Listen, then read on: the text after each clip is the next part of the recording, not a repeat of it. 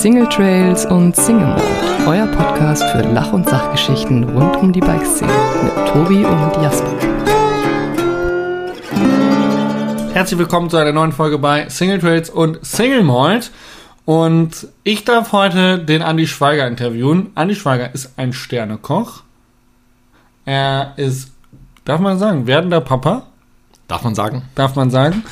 Er fährt leidenschaftlich gerne Mountainbike und aber auch Motorrad. Wir beide kennen uns über die Firma Magura, da haben wir nämlich mal zusammen gedreht und äh, sind daraus echt gute Freunde geworden und du bist ein sehr inspirierender Mensch und deswegen herzlich willkommen in diesem Podcast, Andi Schweiger.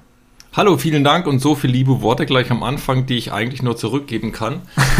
ähm, ja, aber das ist, es ist einfach so. Ähm, man trifft selten so richtig coole Menschen und der Jasper ist davon einer. Hm. Danke, danke. Danke für die Blumen. Danke für die Blumen. Ähm, in diesem Podcast stellen wir immer ja Menschen vor, die normalerweise eigentlich eher hinter den Kulissen sind. Also Menschen, die ähm, keine Profis sind oder ähm, ja, im Prinzip also nicht sowas wie Tobi und ich sind, sondern eigentlich die Leute, die in der Branche arbeiten und hinter den Kulissen sind, die die Fäden ziehen, die viel leisten, interessante Werdegänge haben, ähm, von denen man sich inspirieren lassen kann. Und jetzt wollen wir aber so langsam das Feld ein bisschen öffnen, weil wir haben jetzt bald die hundertste Folge. Und ähm, ja, so langsam wird es dann schwer, in der Branche zu bleiben mit äh, Menschen, die äh, nur hinter den Kulissen arbeiten und äh, wichtige Dinge entscheiden und sehr inspirierende Menschen sind. Ähm, dementsprechend bist du ähm, auch schon einer der, ähm, ich sag mal, des weiteren Feldes, der Gäste des weiteren Feldes. Denn als ähm, Sternekoch hast du immer noch das äh, Mountainbike-Blut in deinen Adern, sage ich mal, als Mountainbiker. Mhm. Ähm, aber du bist natürlich, äh, ich sag mal, nicht aus der Branche, was es aber auch natürlich sehr interessant für unsere Zuhörer macht. Ähm, das sind alles Mountainbike-begeisterte Menschen, aber zu dem Thema kommen wir später auf jeden Fall noch. Denn du hast ja gestern ein wertvolles Wertpapier bekommen, habe ich gehört. Ja, da freue ich mich auch, ähm, da freue ich mich auch wahnsinnig drauf, denn ich bin eher ähm, ein Mensch der ehrgeizigen Sorte und ähm, habe immer das Glück, mit besseren fahren zu dürfen, ob das im Mountainbike-Bereich oder im Motorradbereich war und konnte mich dadurch relativ schnell weiterentwickeln, weil ich ähm, eher weniger Zeit habe, ähm, meine Leidenschaft ähm, auf ähm, Trails oder Motorradstrecken auszuleben und mich dann immer schon ganz schön zusammenreißen muss, um mit den guten Jungs mitzuhalten. Also du hast quasi immer Druck. ich habe immer Druck, entweder hinterherzukommen. ja, also äh, der Druck ist groß. Und außerdem, ähm, ich kann mich noch sehr, sehr gut dran erinnern, als wir für Magura gedreht haben, du hinter mir hergefahren bist und zu mir gesagt hast, Andi, wir müssen da noch einiges an deiner Technik machen. und ich so, ähm, shit. ja, ja, die Wahrheit tut ja oft weh, ne? Aber nicht ganz, nicht ganz. Ähm, ich habe, du hattest gestern Geburtstag. Also ja. äh, auch im, im, Rahmen unserer Zürich-Schaffler alles Gute äh, zu deinem Geburtstag nachträglich. Vielen Dank. Von mir hast du ein Wertpapier bekommen, auf ähm, Klopapier geschrieben, einen Gutschein für einen Fahrtechnikkurs. Das heißt, wir werden an deiner Technik arbeiten. Ich kann das nicht auf mir sitzen lassen, dass du so weiterfährst. Sehr gut. Das finde ich aber, das finde ich aber auch tatsächlich wirklich sehr gut. Und jeder, der ja an sich ähm, meint, er ist ähm, schon gut, bleibt in meinen Augen immer stehen. Und deswegen ist es immer gut, sich an Besseren zu orientieren und ähm, sich immer so ein bisschen weiter zu entwickeln, ist zwar der schwerere Weg, aber ähm, unterm Strich hat man dann irgendwann halt eher gewonnen. Korrekt. Ähm, das ist ein sehr interessantes Thema, Perfektion. Du bist Sternekoch. Ähm, in der Regel machen wir es so, dass wir unsere Partner, Interviewgäste sich einfach mal vorstellen lassen, ähm, wer sie sind, was sie machen und dann der interessante Part, wie sie zu dem gekommen sind, was sie eigentlich tun. In dem Fall bei dir, wie bist du dazu gekommen? Also, ähm, wie, wie, bist du zu deinem Stern gekommen als Koch? Wie bist du zum Kochen gekommen? Und ähm, ja. Also soll ich tatsächlich einfach ganz dich? Genau, einfach mal vorstellen und äh, wer du bist und äh, was du machst, ja. Okay, gut. Also ich bin Andi Schweiger und ähm, ich bin Koch und zwar schon seit ähm, 96. Also ich bin schon eine ganze Weile Koch. Und ähm, ich hatte das große Glück, dass ich per Zufall von Anfang an in die Sterne-Gastronomie reingerutscht bin. Also ich ähm, habe das jetzt nicht von meinen Eltern mitbekommen. Wir waren jetzt auch nie in Stern essen, sondern ich habe ähm, meine Kohle für das Moped in ähm, oder auf ähm, einem Berg ähm, bei einem Winzer verdient. Mhm. Und der hat gesagt, naja, also wenn du Koch werden willst, dann machst du gleich was Gescheites und dann gehst du eben zum Cuthbert Fallert und der hatte eben schon einen Stern und ich wusste überhaupt gar nicht, was das bedeutet. Hab's dann aber ganz schnell mitgekriegt. Und dabei bin ich eigentlich auch geblieben. Also äh, kurz, du, du hast vorher auf einem, auf einem Winzerbetrieb gearbeitet Genau, ich habe meine, Weinreben beschnitten. Genau, ich habe ähm, Seile gezogen, gepflanzt, äh, geherbstet, Blätter rausgeschnitten, habe ähm, die Flaschen, also nicht bekorkt, aber ähm, Mhm. so die, die Hülsen da oben drüber Ja. ähm, ange befestigt. Ja, ja. Nennen wir es befestigt. Ja. Ich war also da überall, weil es war ein, ein Freund, ein Schulfreund von mir und deren Eltern, deren Eltern hatten eben ähm, ein Weingut und die haben mich sozusagen, denen bin ich wirklich sehr dankbar, weil ich hätte auch in einem ganz normalen Restaurant meine Lehre gemacht, was ich jetzt nicht, also gar nicht negativ ähm, ähm, ähm, ähm, da, darstellen möchte. Aber ich bin sehr dankbar, dass ich gleich in die gehobene Schiene rein bin von Anfang an, weil ich ähm, habe auch danach nie mehr was anderes gemacht. Ja, also das heißt, ähm, ich habe ich hab relativ wenig Erfahrung mit, mit äh, Schnitzel und ähm, mit, mit normalen, äh, tollen Gerichten. Das möchte ich unbedingt Mhm. unterstreichen in, in guter Qualität, aber ich habe einfach was anderes gelernt. Und ich finde es auch nicht schlecht. Ich liebe eine gut bürgerliche Küche. Ich habe aber einfach ähm, etwas anderes für mich entdecken dürfen und das schon sehr früh und das hat mich dann wahrscheinlich auch zu dem gemacht, was ich jetzt dann irgendwann mal wurde, denn irgendwann hatte ich ähm, selber einen Stern. Voll krass. Glaubst du, dass ähm, wenn man jetzt in der Systemgastronomie anfängt und sich dann, keine Ahnung, man macht eine Lehre in der Systemgastronomie und möchte dann Sternekoch werden, ist das möglich? Also ist das, wie, sagt man, ähm, kann man da durchdiffundieren? Also ich würde sagen, dass ähm, es auf jeden Fall möglich ist, aber es ist wohl wahrscheinlich etwas schwieriger, ja, denn ähm, wenn du eben nicht ähm, so dieses Komplexe von Anfang an schon mitkriegst und auch natürlich den gewissen Stress, den du mitkriegst, wenn du jetzt zum Beispiel in einem Krankenhaus deine Lehre machst oder in einer Kantine deine Mhm. Lehre machst, dann ähm, hast du halt einfach jetzt nicht so den täglichen Stress und die Abwechslung, sondern es ist alles, ähm, ich will jetzt auch nicht sagen einfacher, Aber, aber, routinierter. es, es ist nicht vergleichbar und Ja. deswegen finde ich es auch ähm, furchtbar, wenn ein Sternekoch ähm, sich für einen besseren Koch hält. Ähm, denn ich gebe dir ein ganz einfaches Beispiel. Wenn du mich jetzt zum Beispiel auf die Wiesen stecken würdest Mhm. und sagst, Andi, du machst jetzt am Tag 2000 Händel, dann würde ich sagen, kann ich nicht. Ich könnte es lernen, aber jetzt einfach Ja. könnte ich es nicht. Ja. Und wenn du jetzt vielleicht den Händelwert zu mir ins Restaurant geschickt hättest vor ein paar Jahren, Ja. dann hättet ihr wahrscheinlich auch gesagt, ey, lass mich in Ruhe mit dem Zeug. Ja. Und von dem her, es ist ein, es ist unterschiedlich und ich möchte mit einer Großgastronomie nicht tauschen, weil mir hat es immer Spaß gemacht, im Kleinen zu arbeiten, rumzuspielen. Ich bin eher so, ich will nicht sagen Künstler, aber ich spiele gern rum. Also ja. du meinst, man kann Äpfel nicht mit Birnen vergleichen. Genau. Und äh, im Prinzip ist das gerade ein Versuch von mir gewesen und das kann man eigentlich nicht vergleichen, weil es einfach zu divers ist. Aber trotzdem möchte ich jetzt niemand also demotivieren, der jetzt ähm, sagt, ey, ich habe in einem einfachen Wirtshaus gelernt Ja. und ich möchte aber ganz gern mal in einem 1, 2, 3 Sterne Restaurant arbeiten. Also ich fände es total cool. Und, Da komme ich äh, später noch drauf, weil ihr habt ja eine ähm, Auszubildende. genau. Ähm, Finde ich super spannend und inspirierend. Äh, kommen wir auf jeden Fall später auch noch drauf zu sprechen. Du bist dann von diesem Winzerbetrieb ab in die Sterneküche und hast dann eine ganz normale Lehre gemacht, oder was? Genau. Also ich, ähm, ich habe da so ein Schulpraktikum dann. Nee, nee, stimmt gar nicht. Das war gar kein Schulpraktikum, das war ein ganz normales Praktikum, also ein freiwilliges Praktikum, um den Betrieb kennenzulernen. Und die haben dann gesagt, ja, kannst du anfangen. Und es war schon, ich glaube, da waren so 18 Köche oder so in der Küche. 18. 18 Köche. Ähm, das Coole an dem Restaurant, es hatte einen Stern, hatte aber auch ähm, eine, eine normale Speisekarte. Ja, da gab es so ganz einfache Sachen wie Wiener Schnitzel und Sauerbraten mit Nudeln. Aber es wurde eben alles selbst gemacht und kam aus einer Küche.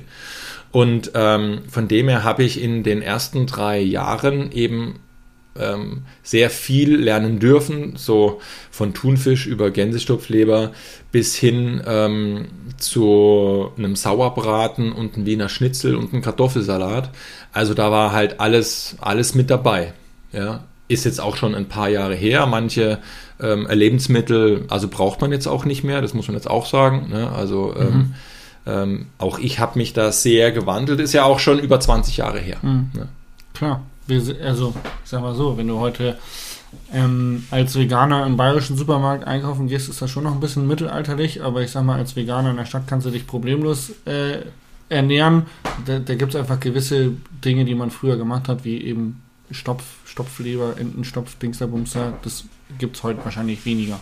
Also gibt es auch nicht mehr auf meiner Speisekarte. Ja, also ähm, ich, ähm, ähm ich bin einfach der Meinung, dass man es nicht braucht, auch wenn das Endprodukt, ähm, also, also geschmacklich, also mag ich es also sehr gerne, aber wir bieten es nicht mehr an. Einfach weil es in meinen Augen nicht mehr zeitgemäß ist und man muss einfach ein bisschen umdenken und ähm, ähm, ich finde, man muss auch nicht jeden Tag einen Thunfisch, Steak und Avocado essen, sondern ähm, äh, da gibt es einfach viel mehr Lebensmittel, die wir ähm, hier aus der Region bekommen und die ich sage jetzt mal so, ähm, das regionale Superfood. Mhm. Ja, jetzt nennen wir es mal so, ohne jetzt da ein Fass aufmachen. Ja, ich bin immer wieder wollen. begeistert, jedes Mal, wenn ich bei dir bin und also im Sommer da gewesen bin äh, und es waren irgendwelche Blüten im Garten, dann äh, bist du immer noch mal schnell in den Garten gerutscht und hast gesagt, komm mal mit. Und dann hast du irgendwas von irgendeinem Strauch abgerissen und hast gesagt, hier, erstmal probier mal.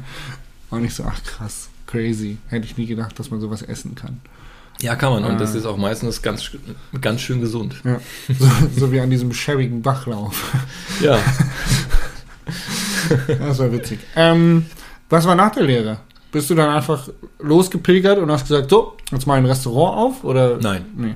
Nein, überhaupt gar nicht. Also ähm, ich war dann in Stuttgart, dann ähm, war ich in London, ich war in der Pfalz und ähm, bin dann irgendwann nach München gekommen. Also da war ich. Also so man arbeitet dann einfach als Koch und sucht genau. sich Jobs und das ist dann irgendwie befristet oder man macht es halt, da hat man irgendwann keinen Bock mehr und sagt, man geht und sucht sich eine andere Stelle oder? Also tatsächlich ist es so, dass man als Koch eher so in etwa so ein bis zwei Jahre so bleibt und mhm. das habe ich auch ähm, so gemacht und habe mir eben so unterschiedliche Stationen ausgesucht und die waren immer entweder mit Sternen oder irgendwo so ähm, in, in dem Bereich mhm.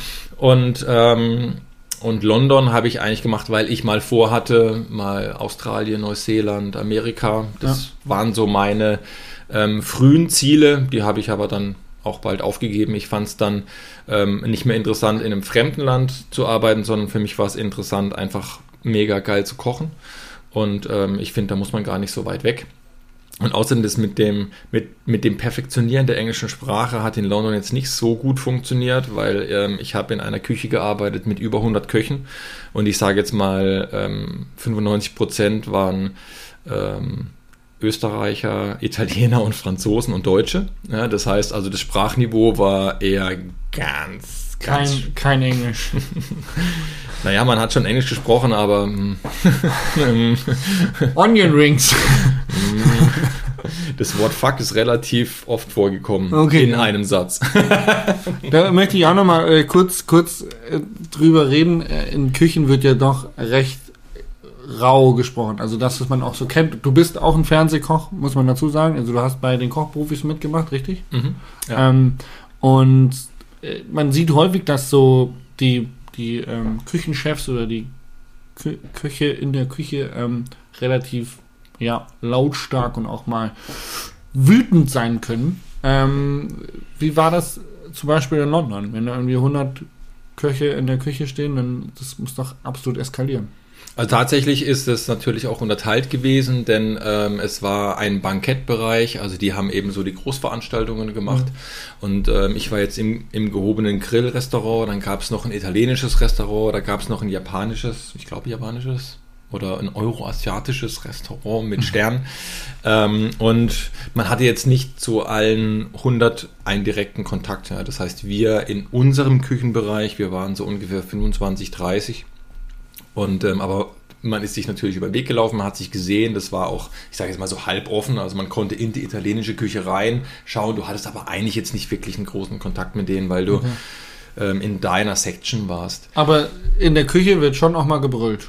Ähm, ich, ich möchte behaupten, dass es schon ab und zu mal ähm, lauter werden kann, aber es ist jetzt also nicht nötig. Okay. Ja, also, ähm, also die Zeiten haben sich auf jeden Fall auch geändert. Ja, also ähm, es macht jetzt keinen Sinn, äh, die Mitarbeiter also nur klein zu halten Ja. und anzuschreien. Also ähm, war ich noch nie der Meinung. Ich muss aber auch sagen, dass ähm, als wir unser Restaurant aufgebaut haben und irgendwann dann gesagt haben, okay, wir möchten auch in Richtung Stern gehen, denn ähm, das war nicht unser Plan von, ähm, von vorne weg. Also, also überhaupt gar nicht. Wir haben eine italienische Bar mit, ähm, mit Pizzaofen übernommen und haben dann einfach mal gesagt, okay, Das war dann nach deinen ganzen Stops, oder? das war nach meinen ganzen also Stops. Und, und irgendwann hat sich halt dann rausgestellt, ähm, ups, wir haben jetzt einen Hoffnungsträger für den ersten Stern äh, gekriegt, ohne dass das jetzt wirklich unser Ziel war. Und dann waren wir natürlich super angefixt, weil wir auch aus dem Bereich kamen. Wie läuft sowas ab, wenn du so ein Hoffnungsträger für einen Stern wirst als Koch? Das wird dir irgendwie mitgeteilt oder so? Oder du, du hörst es über Vögelchen zwitschern? Oder wie läuft sowas? Ja, also du musst dir vorstellen, dass ähm, das ein Buch ist und in, und in dem Buch ähm, stehen Restaurants drin, die bewertet werden. Und dieses Buch kommt einmal pro Jahr raus. Und der, ähm, äh, der Michelin Guide, ja, der vergibt eben diese Sterne. Ja? Also ein, zwei und drei Sterne. Das sind aber auch Restaurants drin, die ähm, jetzt also nicht besternt sind, die einfach ähm, ähm, also Empfohlen erwähnt werden, sind. ja. Ne? Und, ähm, und ähm, das, man kann sich eben relativ gut darauf äh, verlassen. Ja? Das heißt, wenn ich jetzt irgendwie unterwegs bin mit der Franzi, äh, dann schaue ich in das App oder in das Buch rein. Wir sind jetzt gerade irgendwo und dann schauen wir, okay, in 15 Kilometer ist eben das Restaurant XY und das hat jetzt, also ist, ist gut bewertet, muss jetzt ja auch keinen Stern haben. Und dann weißt du, oh, da kann ich also gut, also gut essen. Und das machen wir relativ häufig. Ähm, wie gesagt, nicht unbedingt mit Stern, sondern einfach, ah, das ist da drin erwähnt, das Ja. ist ein Restaurantführer. Ja. Und der Stern ist, ähm, ist eben ähm, ein, eine Anerkennung für die Leistung. Und es gibt eben zwei Sterne und es gibt eben drei Sterne. Und ähm, so viel sind es auch gar nicht. Ähm, kann ich mir gut vorstellen. Ich möchte, bevor wir zu deinem oder in den Stern eintauchen, ähm, möchte ich nochmal kurz zu der Winzer-Geschichte zurückkommen. Hast du erwähnt, dass du dir das Geld für dein Moped beim Winzer verdient hattest? Jo. Wie lange hat dein Moped denn geruht, bis du es wieder ausgekramt hast? Weil, also ein Koch hat ja wenig Zeit. Also es war, es war mein Fortbewegungsmittel. Ne? Also ich, ähm, ähm, also ab 16 saß ich auf meiner 80er. Also früher gab es ja die 80er und nicht die 125er. Ich weiß, also deine Generation kennt das nicht mehr. Ich habe mit Motorrad noch nie was am Hund gehabt. Ich habe jetzt gerade mit dem Führerschein angefangen. Aber das finde ich mega geil. Ich freue mich schon auf die erste Tour. Erst mal muss ich einen Führerschein schaffen, dann können wir über eine Tour reden. Ah, ja, ja, da, macht, da braucht sich, glaube ich, keine Gedanken machen. Nein, also ich bin, ähm, also ab 16 saß ich auf, auf einer 80er und ähm, mit 18 hatte ich mein erstes Motorrad. Das war zwar zusammengenagelt und, und recht günstig, aber das war total wurscht. Und ähm, ich hatte eigentlich, ähm, also ohne Unterbrechung, immer ein Motorrad. Ja, und es war auch, also zeitweise mein Hauptfortbewegungsmittel, weil ich auch mal mein Auto zerlegt hatte und keine Kohle hatte für ein neues Auto. Also musste ich halt ähm, die, ich glaube, es waren 150 Kilometer am Tag, musste ich halt bei Wind und Wetter mit dem Moped fahren. Also das, das Auch im ganz Winter? Schön, auch im Winter. Das wird ganz schön kalt untenrum. ja. Und vor allem, ne, ich meine, also du fährst ja dann irgendwie so morgens um halb acht oder so fährst du los und fährst halt dann so nachts um eins, halb zwei fährst du wieder heim. Also immer wenn es kalt ist. Ja, und es regnet irgendwie auch nachts häufiger als untertags. Das kriegst du ja vielleicht gar nicht so mit. Nee, nachts schlafe ich meistens. Kommt beim Kochen nicht so häufig vor. Ähm, ja, da kommen wir auf jeden Fall auch nochmal drauf zu sprechen, ähm, was du heute mit Motorradfahren am Hut hast, weil ähm, du kochst ja auch ab und zu mal für Motorradfahrer. Ja. Ähm, aber zurück zum Stern. Äh, ihr habt dann quasi ein kleines italienisches Restaurant gehabt mit einem kleinen Pizzaofen und wart ähm, Hoffnungsträger für einen Stern. Ähm, wie kriegt man denn dann so einen Stern? Muss man dann äh, eine, eine Pizza mit äh, den teuersten Zutaten machen? Also einfach Hauptsache Trüffel und Safran drauf und das teuerste Olivenöl und ähm, dann kommt jemand und sagt, okay gut, die, die Pizza ist äh, sternwürdig. Äh, oder wie läuft sowas ab? Nein, also wir hatten einen Pizzaofen da drin und Ja. wir hatten am Anfang keine Kohle, um uns einen anderen Ofen da einzubauen. Also ähm, haben wir eben, also wir haben so Flammkuchen angeboten und wir hatten ein Menü und äh, Suppen und Salate. So, das war so unser Konzept, mit dem Ja. wir starteten. Und dieses eine Menü war halt einfach so, ja, wir möchten einfach noch schön kochen, aber es ist relativ schwierig mit einem gehobenen Menü ähm, also Geld zu verdienen. Ne? Einfach weil es sind wahnsinnig teure Lebensmittel und, ähm, und es ist halt schwieriger. Und mit dem Flammkuchen, da bleibt dir halt unterm Strich ein bisschen mehr übrig. Ja? Und jetzt sind halt die Leute von Anfang an hergekommen, haben den Flammkuchen zum, zum Aperitif genommen und haben danach dann das Menü gegessen. Und zwar das ganze Menü. Und so ging das los. Und nach zwei Wochen hatten die Leute eigentlich schon so zwischen fünf und sieben Gänge und zum Apero halt einen Flammkuchen. Und ähm, also wir haben da überhaupt gar nicht damit gerechnet, dass das so halt kommen wird. Weil wir waren nämlich nur zu zweit, wir hatten nicht mal einen Spüler. Also das heißt, wir haben so morgens um acht angefangen. Du Und und Franzi. Genau, und haben dann bis um nachts um vier haben wir gespült. Und dann wieder um acht angefangen. Und dann wieder bis um vier gespült. Und dann wieder und so weiter und so fort. Und das haben wir ähm, drei Monate durchgezogen. Ähm, und nach drei Monaten haben wir dann einen Spüler eingestellt. Und ähm, das klingt jetzt so, wow, die haben das alles zu zweit gemacht. Nein, wir hatten ganz, ganz tolle Freunde und Familie, die uns umsonst geholfen haben. Also die haben nichts gewollt, sind ähm, von Rosenheim nach München gefahren, ganz, ganz viele Freunde von Franzis Bruder, vom Luke, die haben uns richtig unterstützt. Die waren hinter der Bar, die haben mitgemacht und die haben uns so genial unterstützt. Das werde ich ihnen auch nie vergessen.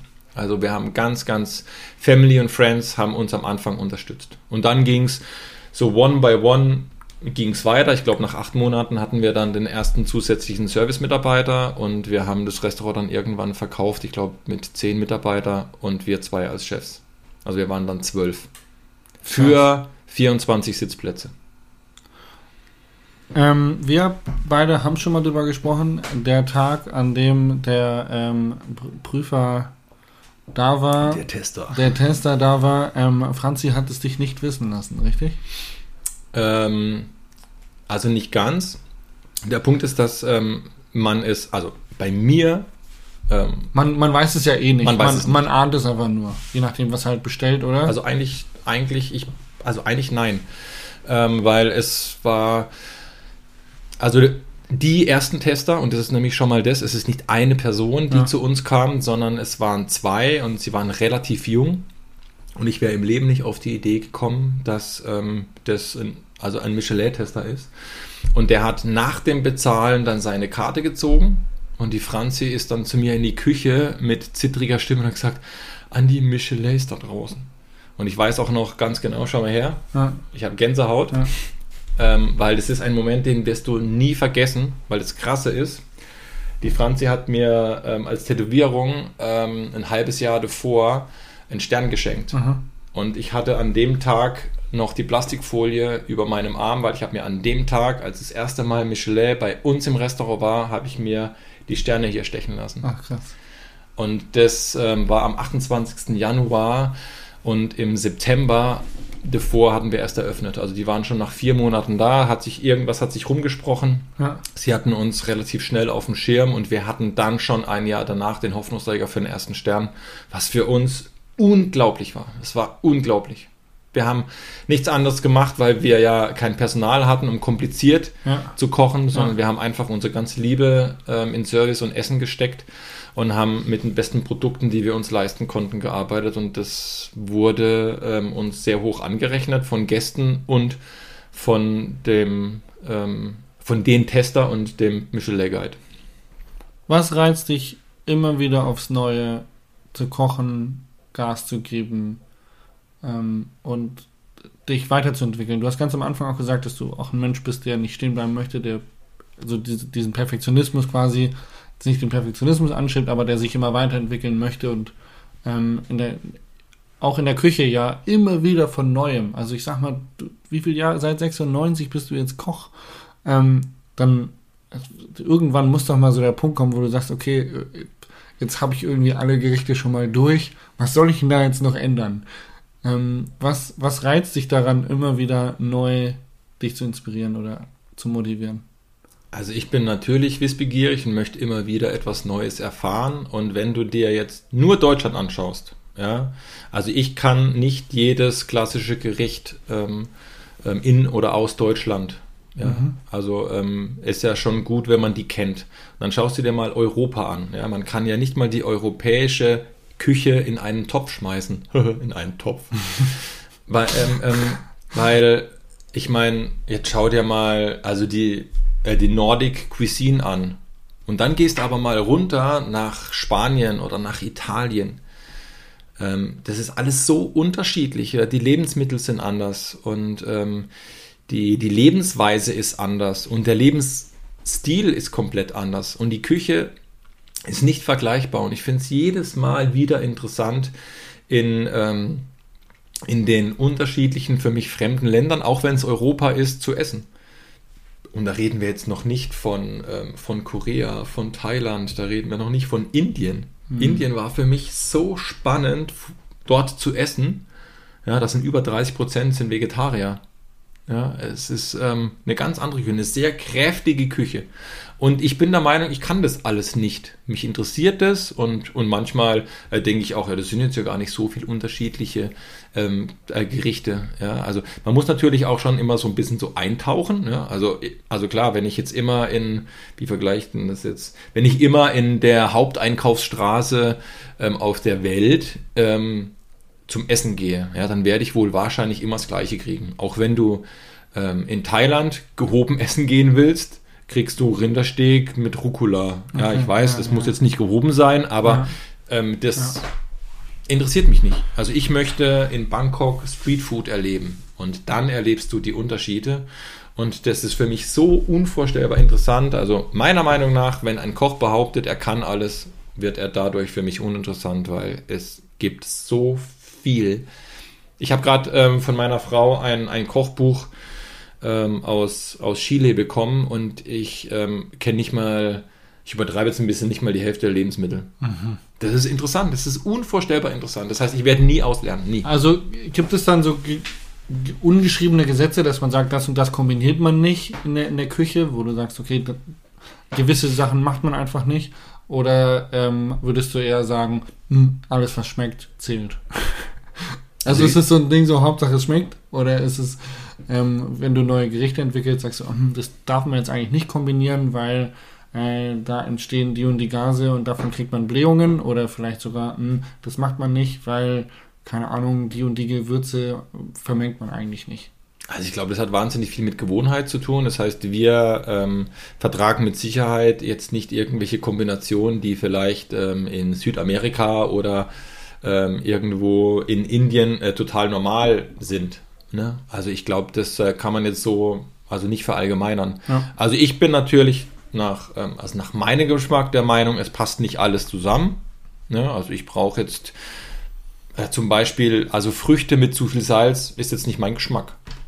Ja? Also ich mag so diese Süß-Salz-Kombination äh, jetzt nicht, aber eine süße Frucht zu etwas Salzigem, das finde ich gut. Ja, also da. Krass. Ich habe neulich eine Bowl gegessen, asiatische Bowl wurde für mich gekocht und da habe ich auch gedacht, so, das sind alles Zutaten, die, würd, die würden wir Deutsche nie auf die Idee kommen, die alle zusammen zu manchen. Und, äh, oder wird gar nicht gemanscht, aber es wurde ja so, ist man, glaube ich, separiert eigentlich so. Ich bin halt eher der Mancher. Aber ähm, all diese Zutaten auf einem Teller würde, glaube ich, Deutscher nie auf die Idee kommen. Und es war super lecker. Es war einfach komplett so Horizont erweiternd, wo ich sage, crazy, hätte ich nie, hätte ich nie gedacht. Ähm, das finde ich super interessant. Ich habe schon sehr viel gelernt tatsächlich von dir, also auch was man ähm, so aus dem Garten alles pflücken kann und verkochen kann. Ähm, finde ich definitiv interessant. Ich finde deinen Ansatz mega cool, dass du ähm, quasi sagst, ja, Neuseeland, Amerika, das war irgendwie mal ein großer Traum, aber eigentlich fandest du dann doch irgendwie cooler, ähm, daheim zu bleiben und die eigene Küche zu entdecken, weiterzuentwickeln und äh, da stark zu werden. Mega cool. Ja, ich finde, ähm, wir, ähm, wir wollen immer so weit, äh, so weit weg und so weit hinaus und dabei kennen wir eigentlich ähm, ähm also die eigene Gegend überhaupt gar nicht so gut. Ja, und ähm, also das merken wir jetzt ja gerade eigentlich auch. Ne? Ich meine, wir kommen jetzt gerade gezwungenermaßen jetzt nicht so weg. Ja, und ähm, ich finde, man kann ja da was Positives rausziehen. Ähm, ich habe jetzt Sachen entdeckt, die ich ähm, vielleicht nicht entdeckt hätte, weil ich ähm, in der Freizeit wahrscheinlich einmal weiter weg gefahren mhm. wäre, mir andere Sachen angeschaut hätte und jetzt, ähm, jetzt kenne ich zumindest mein, ähm, mein Wald ums Haus rum ein bisschen besser, ne? weil ich musste nicht so weit wegfahren, sondern ich habe halt mal geguckt, was so hinterm Haus so alles mit dem Radl zu entdecken ist. Da kommen wir jetzt nämlich drauf. Ähm, du hast schon erwähnt, dass Motorrad eine große Leidenschaft von dir ist, also das Zweirad. Wie bist du denn zum Mountainbike gekommen? Also tatsächlich ähm, über einen Freund und, ähm, und ähm, ich. Ähm, der auch Koch ist, richtig? Genau, genau, der ist, aus, der ist auch Koch. Und ähm, ich habe mit, mit weiteren Kochfreunden für ihn für seine Hochzeit gekocht, weil er hat irgendwann mal gesagt, ah, ich, ich habe einfach keine Zeit zum Heiraten. Ja, er hat ein eigenes Restaurant und so weiter und so fort. Und dann habe ich gesagt, ey, das kann es doch nicht sein. Und dann haben wir an seiner Hochzeit gekocht. Und ähm, also er hat dann im, im mhm. gleichen Jahr noch geheiratet. Und als Dankeschön habe ich von ihm ähm, einen Tag Bike Park Sommerberg bekommen. Ähm, also mit Radl, weil ich hatte ja ähm, also kein Fully. Und ähm, das ist auch ist noch gar nicht so lange her übrigens. Und, ähm, und ich habe das total genossen. Also mir hat es so Spaß gemacht, ihm da hinterher zu fetzen. Hat auch gleich relativ gut geklappt. Also zumindest bin ich einigermaßen schnell runtergekommen. Ähm, also technisch mit Sicherheit miserabel, aber ich habe keine Angst, weil ich bin ähm, Enduro-Fahrer und das war relativ ähnlich. Mhm. Relativ ähnlich. Bin zwar sehr erschrocken, als ich das erste Mal ähm, den Boden unter den Rädern verlor, ähm, also so ein bisschen gehüpft bin. Das Doofe war nur, wenn du das mit, mit der Enduro machst, so im Cross-Bereich und Enduro-Bereich, dann ist liegt stabil in der Luft, ja. Ja, und ähm, also die geht einfach mit dir mit. Ja. ja und ähm, mit dem Radl hing ich halt auf einmal in der Luft und hatte keinen Kontakt mehr zu den Pedalen. Mhm. Und ähm, bin froh, dass ich mit meinem Hintern wieder auf dem Sattel landete. Das hätte auch anders ausgehen können. Wurdest du infiziert vom Bike-Virus? Mega. Ich ja? finde es wahnsinnig geil. Mir macht es wirklich, wirklich Spaß und ich genieße es eben auch mal den Berg hochzustrampeln, was ich mir nie vorstellen konnte, weil ähm, also wenn man mit einem Motor also verwöhnt ist, was ähm, genauso anstrengend ist, ja, aber es ist etwas anderes. Ja, und ich dachte immer, ich möchte einfach nicht irgendwie zwei Stunden den Berg hochstrampeln, um dann ähm, wieder in 10 Minuten, 15 Minuten runter zu rasen. Ich muss aber sagen, dass ich dadurch was ganz Tolles entdeckt habe, weil man, ähm, man fährt mit, mit Freunden und Kumpels da hoch und man unterhält sich die ganze Zeit und ähm, quält sich halt da so gemeinsam hoch und dann fetzt man da den Berg runter und, und alle, die glauben, dass man, ob das jetzt mit, ähm, mit dem Mountainbike, darf man das überhaupt so verallgemeinern? Klar. Mountainbike, also mit einem Radl, mit dem man ähm, nicht auf der festen Straße den Berg runterfetzt. ähm, jetzt habe ich den Faden verloren, Jasper.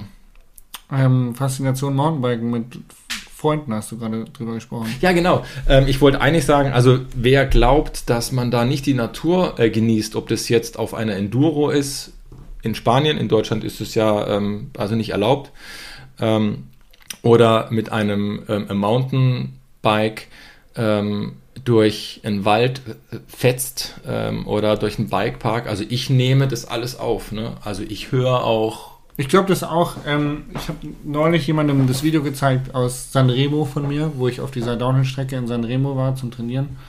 Und äh, der Kommentar war, boah krass, aber wenn du da so schnell runter bretterst, so, dann nimmst du doch die, die Natur gar nicht wahr. Ist eigentlich schade, ist doch so schön da. Ich so, nee, das nimmt man trotzdem wahr. Also erstens ähm, bleibt man zwischendurch auch mal stehen. Das ist vielleicht nur diese ein, ein Videoaufnahme, wo man mal durchfährt oder so. Aber man nimmt das Ganze drumherum, nimmt man wahr. Und das muss ich sagen, ist für mich immer wieder das Begeisterndste am Mountainbike, dass ich ähm, wirklich die Welt entdecken konnte dank dieses Sports. Und ähm, sehr, sehr viele Länder, Kulturen gesehen habe, sehr, sehr viele schöne Naturspektakel erleben durfte. Und äh, das zeichnet, glaube ich, eine Faszination schon auch aus. Definitiv. Ja, also ich, ähm, ich finde, man darf es nicht, nicht unterschätzen. Man ist in der Natur und ich genieße das wirklich. Weil ich arbeite relativ viel und ich schaffe es viel zu selten. Und ich genieße das und bin, ich komme mit einem fetten Grinsen nach Hause und die Franzi, meine, meine Frau, die schickt mich auch immer wieder mal los und sagt, los, jetzt zisch ab und ähm, fahr dir wieder mal den Kopf frei. Und das funktioniert auf dem, auf dem ähm, Radl genauso wie auf dem Motorrad, weil, also ich zumindest muss mich so konzentrieren, ich kann an nichts mehr anderes denken.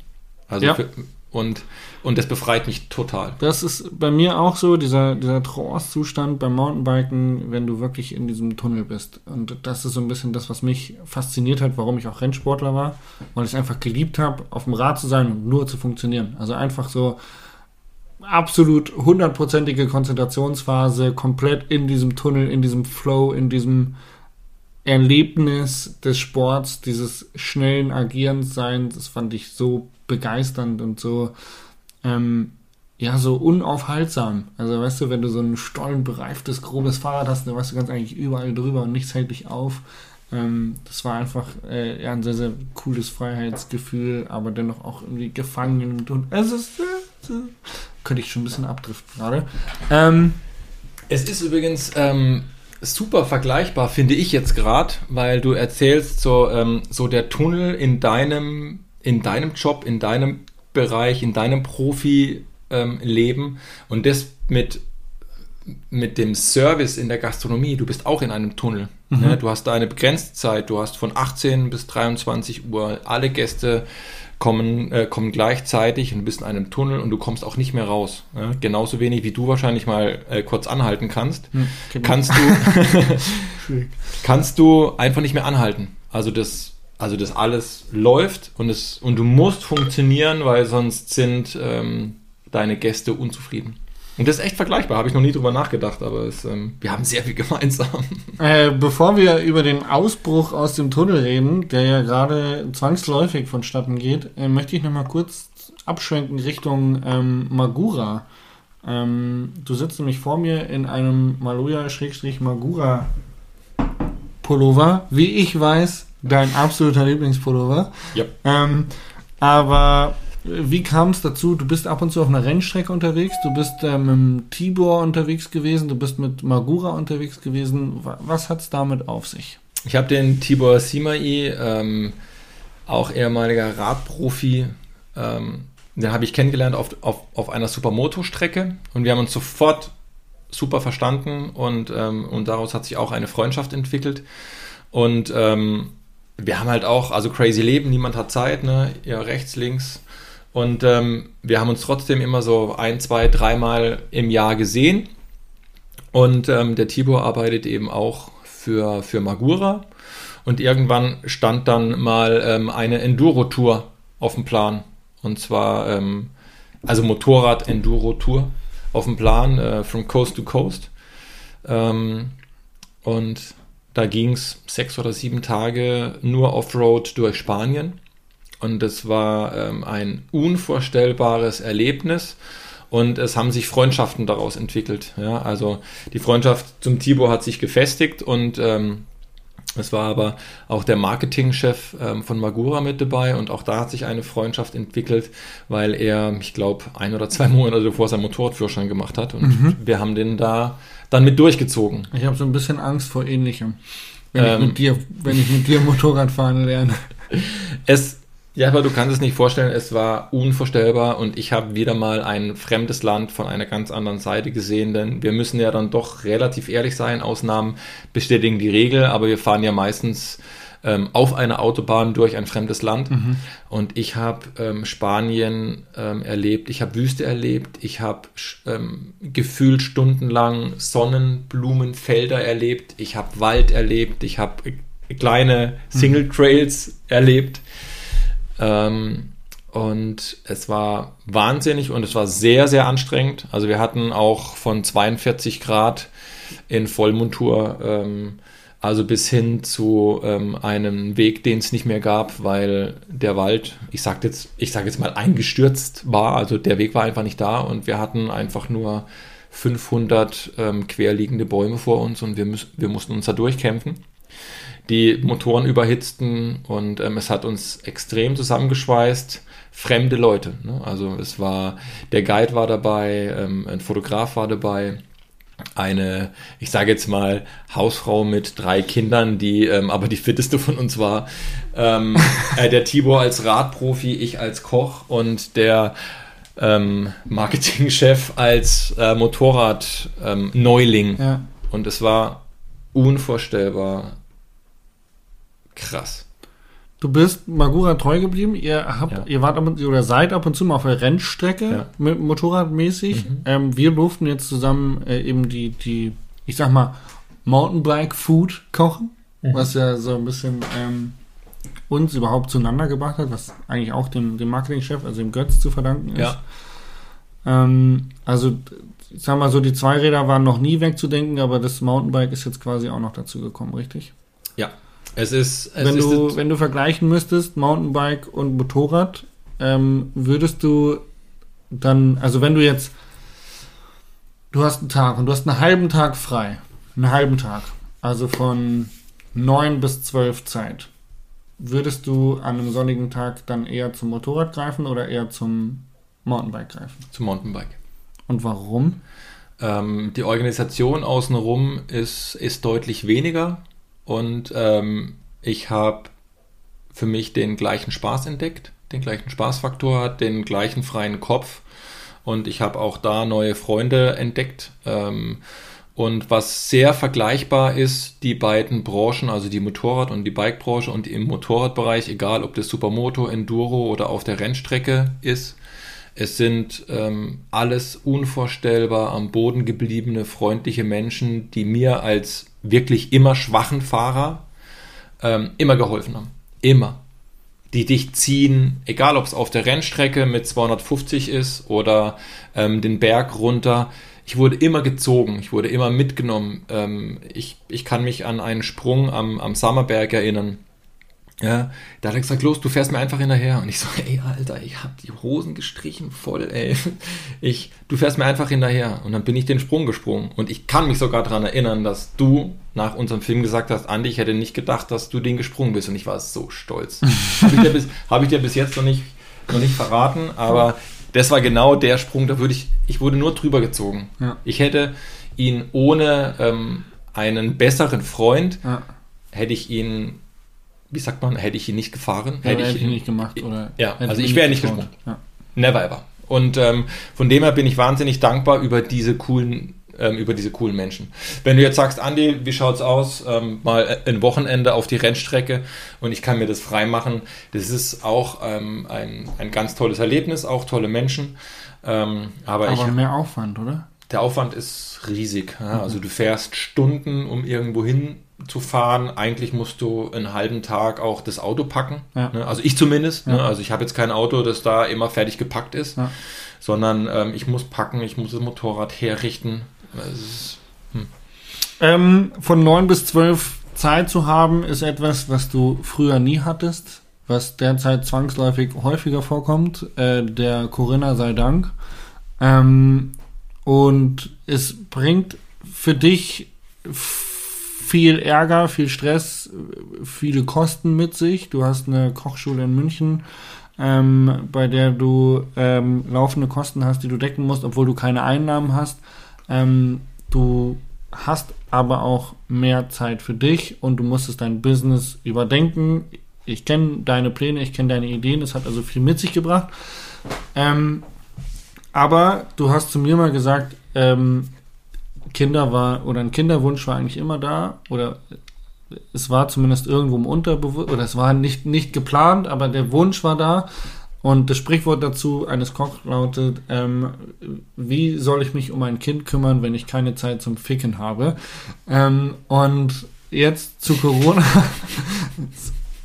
traurig aber wahr. Kenne ich den Koch.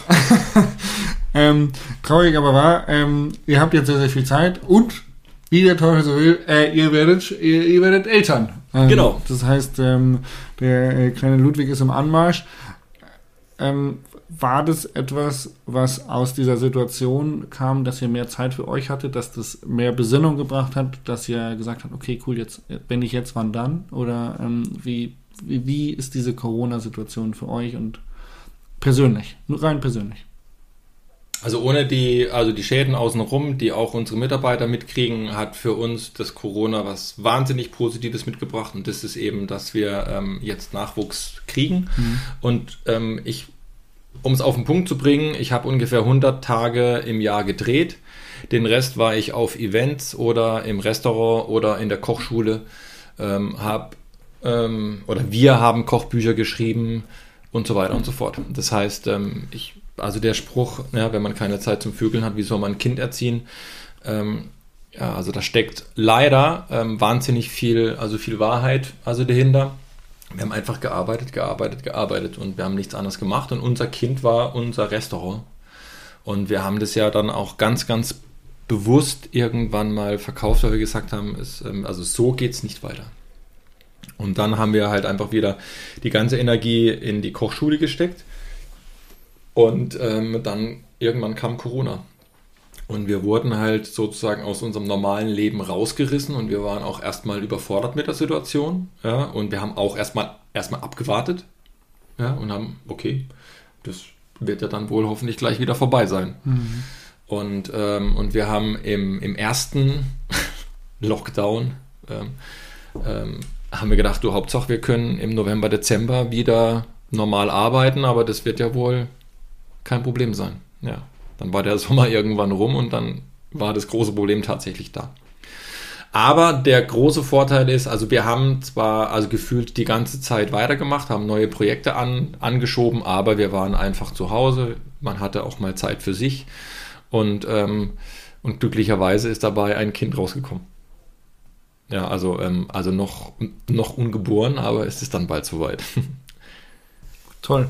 Finde ich richtig gut. Ihr nutzt auch die Zeit immer noch ähm, nicht.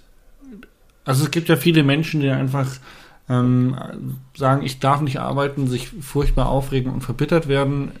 Ihr zwei seid das Gegenteil. Ihr ähm, seid auch mal genervt, aber das lasst ihr dann irgendwie mal äh, kurz an euch abprallen und sagt, okay, Mund abwischen, weitermachen und seid Unternehmer, ihr setzt euch hin, seid kreativ, ihr arbeitet viel.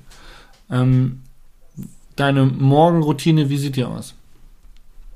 Also ich bin relativ früh am, am Computer und mache E-Mails und schreibe irgendwelche Rezepte, weil zum Glück geht ja das Leben trotzdem tatsächlich weiter. Also ähm, ich ähm, habe jetzt Ich bin ehrlich, ich wollte eigentlich eher auf den schönen Ausblick ähm, aus, auf den du morgens genießt und äh, eigentlich von dir hören, äh, wie, wie, wie sehr die Natur dich motiviert, morgens äh, früh aufzustehen und dann äh, dein, dein Bürokram zu erledigen. Okay, gut, warte mal. Ich, ähm, ich spule noch, ich spul noch einmal ganz kurz zurück. Ich, ich komme die Tür nochmal rein, klopf. Ja, bitte. Hallo Jasper. Du, also, ähm, sogar. also die Sonne, ja, hallo. Also die Sonne, die, äh, die küsst mich halt morgens und ähm, da ich jetzt nicht mehr um 3 Uhr oder 4 Uhr nachts ins Bett komme, ähm, wache ich auch viel früher auf. Das heißt, ich bin jetzt nicht wirklich ein Langschläfer, das heißt, ich bin so ab 6 Uhr morgens wach und erlebe, wenn ähm, die Berge nicht komplett zuhängen, ähm, morgens einen Sonnenaufgang.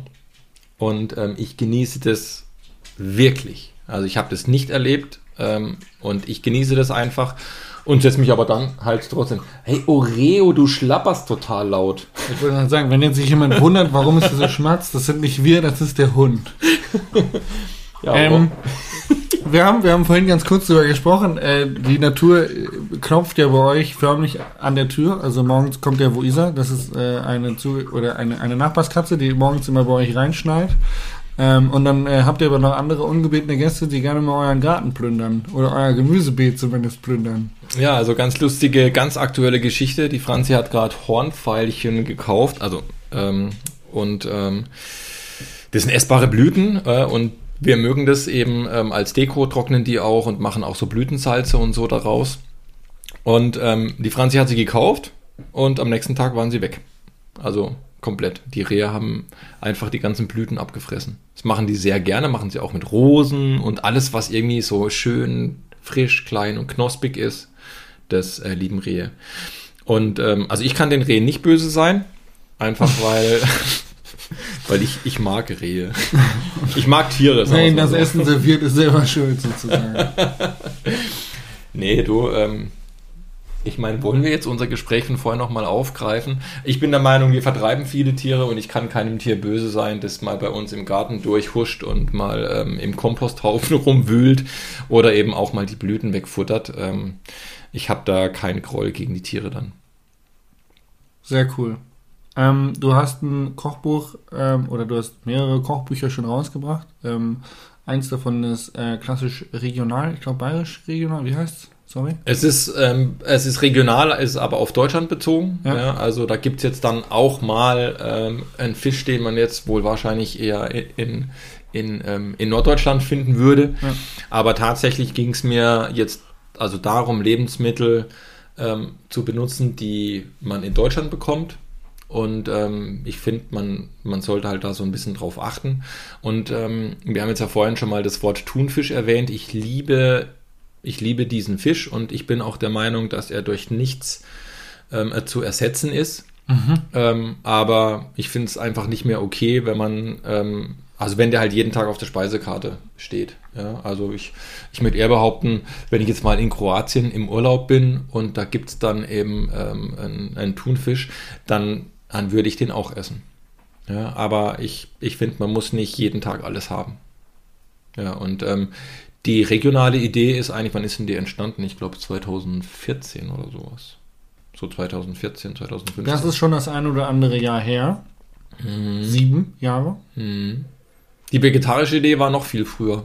Krass. Die war 2011. Da wollte ich nämlich jetzt drauf an, abbiegen, weil, ähm, wie, wie, du schon sagst, die Nachhaltigkeit gewinnt immer mehr an Aufmerksamkeit. Ähm, glücklicherweise. Du weißt Natur sehr zu schätzen. Du ähm, schätzt den Umgang mit Tieren ähm, und nichtsdestotrotz bist du natürlich auch Sternekoch. Also du musst auch Fleisch verarbeiten. Punkt Ende aus. Ähm, aber wenn wir beide zusammen kochen, dann wird es eigentlich immer vegetarisch. Ähm, und eure Auszubildende, die Sarah, wenn die dabei ist, dann wird es auch gerne mal vegan. Genau. Ähm, Finde ich mega toll. Ich habe schon sehr, sehr, sehr, viele Sachen von euch gelernt. Ähm, möchte noch mal ganz kurz abbiegen. Ihr habt ja eine Auszubildende. Und ähm, jetzt ist es aber so, dass du gerade gar nicht offen hast. Du hast weder die Kochschule am Laufen, noch hast du irgendwie ein Restaurant, sondern du hast ab und zu mal einen Filmdreh, ähm, wo du nach Baden-Baden fährst, soweit ich weiß. Mhm. Ähm, und äh, dann hast du aber immer noch eine Auszubildende, die Sarah. Wie funktioniert es als Koch, eine Auszubildende zu haben während Corona, wenn man eigentlich nicht kochen darf? Oder nicht aufhat? Also eigentlich muss man muss man da anders anfangen. Also für uns sind, äh, sind Mitarbeiter jetzt nicht nur irgendwelche Menschen, die auf einer Payroll stehen, sondern ähm, wir ziehen es vor, dass ähm, die Mitarbeiter zu Freunden werden. Das funktioniert nicht immer, aber es ist tatsächlich so, dass ein Mitarbeiter von uns ähm, eben auch zu einem Familienmitglied wurde. Und wir finden die Corona-Nummer echt, also richtig kacke. Und, ähm, und der Sarah, ähm, unserem Azubi, wir haben also zugesagt, also bevor wir von Corona wussten ähm, und, und haben es eben jetzt auch durchgezogen. Ja, und ähm, also die Sarah ist jetzt seit September mit dabei, seit Februar, also davor, der Februar davor, seitdem sind wir eigentlich ähm, mit unserer Kochschule also komplett auf ausgestellt. Und es funktioniert ähm, aber trotzdem traumhaft. Wir machen natürlich schon ein paar Projekte so nebenbei. Wir ähm, wir haben jetzt ein neues Kochbuch ähm, äh, produziert, wir haben Online-Kochkurse produziert und wir möchten auch noch so ein bisschen mehr in den Bereich gehen. Ähm, also uns ist tatsächlich gar nicht so langweilig, ja, und sie ist halt einfach überall mit dabei, sobald es ähm, etwas mit Kochen zu tun hat. Und nebenher kochen wir eben, also bei uns dann ähm, in der Privatküche, die aber relativ ähm, äh, groß ist, kochen wir eben auch ihre, ähm, ihre prüfungsrelevanten äh, Gerichte durch. Und ähm, also mir macht es Spaß und ich behaupte jetzt einfach mal so, ihr macht es auch Spaß. Und ähm, es ist was ganz Besonderes, es ist was Komisches, es ist keine normale Ausbildung. Ähm, aber ähm, ich bin mir sicher, dass ähm, wir gemeinsam eine gute Köchin aus ihr machen. Aber da ist also sie der größere Prozentteil. Also wir, wir pushen sie, aber ich glaube, sie pusht sich noch mehr selbst. Die, da steckt sehr, sehr viel Leidenschaft hinter. Sie kommt ja eigentlich aus einem ganz anderen Bereich. Hebamme war sie, glaube Ja. ich, vorher. Und Ja. äh, macht jetzt nochmal eine Ausbildung zur Köchin. Also da brennt Leidenschaft dahinter auf jeden Fall. Also das ist der Grund. Ne? Also sie, ähm, sie hat einen, einen ganz, ganz tollen also Beruf also gelernt und ähm, also ich weiß auch, dass sie den sehr gerne mag, aber sie hat sich eben für ihre äh, Leidenschaft entschieden und, ähm, und möchte kochen. Und das macht sie jetzt auch. Und wir geben uns Mühe, dass wir ähm, die Woche möglichst füllen, obwohl ähm, wir im Lockdown sind. Du hast gerade angesprochen, dass du äh, ja, gemeinsam mit Franzi und ähm, Sarah an einem neuen Kochbuch gearbeitet hast. Ja. Wann äh, wird man damit rechnen dürfen? Also leider ähm, erst 22. Okay. Ne? Also wir haben schon 75 Prozent fertig geshootet. Ja. Ähm, da wir aber einfach ähm, auch die, ich sag jetzt mal, also die Saison mitnehmen, ähm, fehlt uns jetzt einfach noch Frühling und Sommer. Und Ja. den müssen wir noch shooten. Und da es ein Outdoor-Kochbuch werden wird, ähm, wird es dann erst im Frühjahr 22 rauskommen. Und ähm, wir freuen uns auch da total drauf, weil ähm, wir das schon immer, immer geliebt haben. Wir sind immer gern draußen gewesen. Also sobald es nicht regnet, waren wir draußen. Ne? Wir haben auch im, ähm, im Schnee eine Schneebar gebaut. Ähm, und, und dann haben wir halt einen Dreizack aufgebaut und haben dann da halt irgendwie so einen, so einen Schmortopf da drauf gehabt. Also, nach dem Glühwein. Und ähm, wir waren schon immer draußen und uns macht es Spaß und wir sind auch ganz gern mal mit, dem- mit dem Bus unterwegs und, äh, und grillen dann halt nur auf so einer kleinen Gasflamme. Also das ist, ist gar nicht so unauthentisch, ähm, wie man jetzt so glauben mag, weil jeder jetzt denkt, so, oh, super Outdoor, jetzt machen sie auch Outdoor. Also wir, Nee, wir, wir ich, das. also ich, ich weiß das. Ich habe mir schon häufig den Arsch abfrieren müssen, als ich bei euch zu Besuch war, weil ihr irgendwie draußen noch draußen sitzen wolltet, weil die Sonne so schön war. Es war arschkalt und äh, der Kaffee wurde draußen getrunken oder der Glühwein, ja. Äh, cool. Wenn man jetzt nicht warten mag bis 22, findet man bei euch im Online-Shop dennoch äh, aktuelle Kochbücher, richtig? Jo, also wir haben das Vegetarische, das Regionale, die Franzi hat ähm, äh, diverse Backbücher, weil sie ist Konditorin. Und also da kann man schon so ein bisschen was finden. Die, also eigentlich könnten wir jetzt noch eine Stunde reden. Ich muss jetzt leider aufhören, weil wir 57 Minuten, sind. also wir sind jetzt bei einer Stunde, aber also wir haben ja jetzt, wir haben eigentlich noch kein Wort über die Franzi verloren. Also Das, ist, ja auch total traurig, ja. weil das, ähm, äh, das darf Das- nämlich eigentlich überhaupt gar nicht Ja. sein, weil ähm, das ist tatsächlich leider immer so. Also ähm, das ist entstanden, weil ich ähm, halt mehr in der Öffentlichkeit stand durch Ja. die Fernsehsendung. Aber das wäre alles ohne Franzi nicht möglich gewesen und das darf man eben nicht vergessen. Und ähm, Jeder, der dich kennt oder der euch ein bisschen kennt, weiß das aber auch. ja, genau, der weiß das, weil ähm, hinter einem starken Mann ist noch eine viel stärkere Frau und ich würde mich jetzt gar nicht als starken Mann bezeichnen. Ich war absolut fasziniert, ähm, oder ich bin es immer noch, ähm, wenn ich bei euch was zu essen bekomme und dann gibt es einen kleinen Weinexkurs, der dann doch mal gerne ein bisschen länger und ausführlicher wird. Ähm, wie viel unfassbares Wissen man ähm, verpacken kann in einer greifbaren, verständlichen Sprache für jemand, der sich nicht mit Wein auskennt. Also das hat Franzi perfektioniert. Es ist, es ist tatsächlich der Abgesehen Wahnsinn. von dem, dass sie äh, Pa- Patti, Pattis, Patisseurin. Das hatten wir ja schon mal, ne? Das Thema hatten wir schon. Das Thema hatten. Patti, Patisserie macht. Ach, ich nenne sie einfach ganz liebevoll Zuckerschote. Ne, ne, Das, dafür, dass sie eigentlich eine Zuckerschote ist. Also der hat ähm, sich ein Weinwissen angeeignet, das ist unvorstellbar und, ähm, und das auch überhaupt gar nicht auf dem Papier, sondern einfach nur durch viel probieren und, und lernen und sie hat einen unvorstellbaren Geschmackssinn und ähm, was ich niemals vergessen werde, sie hat ähm, aus schwarzen, also geschwärzten Gläsern, hat sie von fünf Weinen also drei erkannt. Und also ich habe mir sagen lassen, das fällt sogar manchen Winzern schwer. Also ähm, das war der Moment, wo mein Respekt bezüglich ihres Geschmackssinn ähm, ähm, unvorstellbar in die Höhe schnellte. Also ist, weil ich kann es nicht. Ne? Also ich, ähm, ich behaupte, ich kann guten von schlechten Wein ähm, sehr gut unterscheiden. Ähm, aber die Franzi kennt sich aus. Mhm. Krass. Krass. Ähm, ich resümiere jetzt einfach mal, ihr beide seid unfassbar interessante Menschen. Ähm, ich äh, schätze es sehr wert, meine Zeit mit euch zu verbringen und äh, finde es super cool, dass du Teil dieses Podcasts warst. Als ähm, einer der ersten ähm, weiteren Gäste, die jetzt mit Mountainbiken nicht also so richtig tief drin sind, aber es ist Leidenschaft für dich und es ist alles, was man gerne macht, sollte man auch irgendwo äh, ausüben und dem nachgehen und das tust du und das finde ich, finde ich super beeindruckend, ja. Ähm, wir haben eine Stunde rum. Vielen lieben Dank. Ich glaube, vielleicht müssen wir irgendwann nochmal die Franzi irgendwann nochmal äh, in einer Podcast-Folge begeistern, dass wir sie auch nochmal äh, vors Mikrofon bekommen, um vielleicht die andere Seite äh, zu zeigen. Ähm, mega cooles Gespräch. Vielen lieben Dank.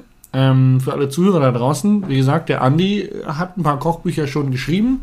Äh, die findet ihr in seinem äh, Online-Shop. Ich habe tatsächlich ähm, auch schon Rezepte danach gekocht. Äh, eher aus dem vegetarischen Kochbuch, um ehrlich zu sein.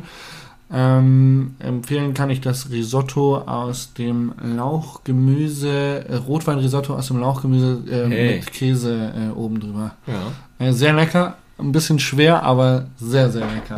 Also ist schon auch ein Favorit. Ähm, Andi, vielen lieben Dank. Es hat mich sehr gefreut. Vielen Dank. War echt cool. Super. Wir sind raus. Tschüss. Grüße.